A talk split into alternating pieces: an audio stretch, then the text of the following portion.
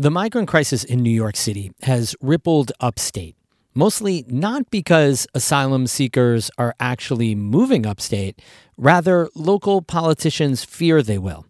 St. Lawrence County passed three resolutions against migrants last week. The legislature's chairman called them enemies. That's today's story of the day. Support for Story of the Day is provided by Renew Architecture and Design, designing camps, custom homes, and more throughout NCPR's listening region. Details at renewarchitecture.com. Hey, I'm David Sommerstein. It's Tuesday, September 19th. First up, SUNY Potsdam announced a plan to downsize its campus today.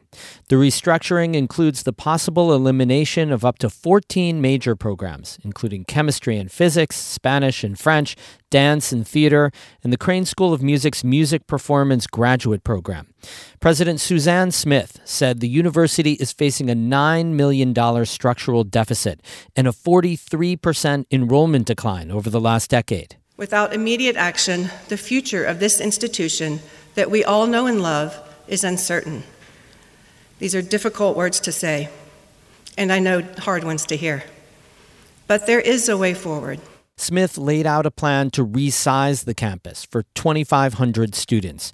Two buildings on the campus, Dunn Hall and Knowles East, West, and South, could be closed. This means reallocating our faculty to where students are and right sizing our programs and departments to better match the current student and workforce needs. The university didn't provide specifics as to how many jobs could be affected, as the plan is still evolving. SUNY Potsdam is a major anchor of the St. Lawrence County economy, employing hundreds of people and generating $350 million in economic activity, according to university officials. In a statement, Frederick Kowal, president of United University Professions, the union that represents SUNY employees statewide, called the university's financial woes, quote, a manufactured crisis.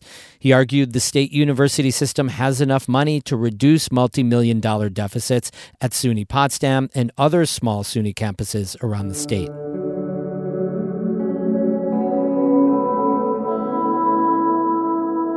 A couple weeks ago, lawmakers in St. Lawrence County were blindsided by a report that Massena's airport is on a list of possible sites to house the migrants who have amassed in New York City. At a legislative meeting after that news broke, lawmakers passed a series of resolutions on the matter. As Catherine Wheeler reports, the legislators said they were being proactive. The county's legislators don't want the migrants who are now in New York City to end up in the North Country. They say, especially with winter on the way, there aren't enough resources, and the Massena Airport doesn't have the infrastructure to support that many people. Rita Curran is a legislator from Massena. She says she doesn't want people to arrive here just to be failed by the system. The entire airport is smaller than our chambers here. It leads people to believe there's safe places for them to go. we don't have buildings. We can't take care of our own constituents here in this county. We have, I think, upwards of 150 homeless people that we're taking care of that are from here. Legislator Joseph Lightfoot said at the meeting if migrants were placed in Massena, he worries about what other North Country locations would be next. I'm scared to death of seeing something like this happen. Uh, I will. I would bet you dollars to donuts, and I know you agree that uh, if this goes through a Massena, the next uh, place to fill will be one of that empty jail over in Ogdensburg watch and see. So I think it's a wise and prudent thing that we're doing to get ahead of this and show that hey, we're not in favor of this. The board's chair, David Forsyth, went as far as to call the migrants enemies. The citizens have a right to be protected from all enemies. I declare them enemies. They're not here to help us. According to the New York Times, more than 113,000 asylum seekers have come to New York City since 2022. State and city officials are still struggling to figure out what to do with them. They've repeatedly asked for federal assistance. The Massena Airport first surfaced in a list obtained by CBS News, along with 10 other locations that federal officials had put together as places in New York that could house migrants. There's no indication right now that New York City, state, or federal officials intend to send migrants to Massena. The St. Lawrence County Legislature passed three resolutions last Monday. One opposes any executive order that could send migrants to communities in the county. They passed it, even as Governor Kathy Hochul said last month she wouldn't force upstate communities to take in migrants. Stephen Button is the St. Lawrence County attorney. The first resolution applauded the governor's uh, desire not to do so, uh, called on the governor uh, to stay the course with respect to that position and not issue any executive orders. And the third prong of that uh, resolution um, opposed uh, any sort of action by uh, the state to try to, to push um, folks here should pressure be prevailing from the city of New York. They passed two additional resolutions one that offers the county's legal services to Massena if the federal government tries to bring the migrants to the airport. The final resolution directs Button to get the county off a list that says it's a sanctuary county for immigrants. One Democrat, Potsdam lawmaker Margaret Haggard, opposed those two resolutions in the Republican led chamber. Town officials in Massena say they were surprised to hear their town be considered for this, especially when they say it's not feasible for people to live at the airport. Legislator Jim Reagan says it's wrong for county officials outside of the region to make these suggestions without having fully explored if the communities are prepared.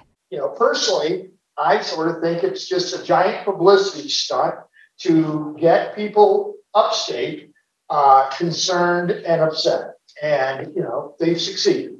The governor's office did not respond to a request for an update on the situation. New York City Mayor Eric Adams has said his team is continuing to evaluate the federal site list because the city is out of room. Catherine Wheeler, North Country Public Radio. Bonus story to squeeze in today about our mural mapping project. We asked you to tell us about the public art in your neighborhood, then put those suggestions on a map. Most folks sent in one or two photos, but Lynn Johnson sent in over a dozen. Amy Feiereisel has her story. 58 year old Lynn Johnson has lived in Lake George since 2000. But, you know, like everybody, I've been coming up here since I was a kid. Johnson camped with her family all over the Adirondacks when she was a child. Her grandparents had a summer place in Warrensburg.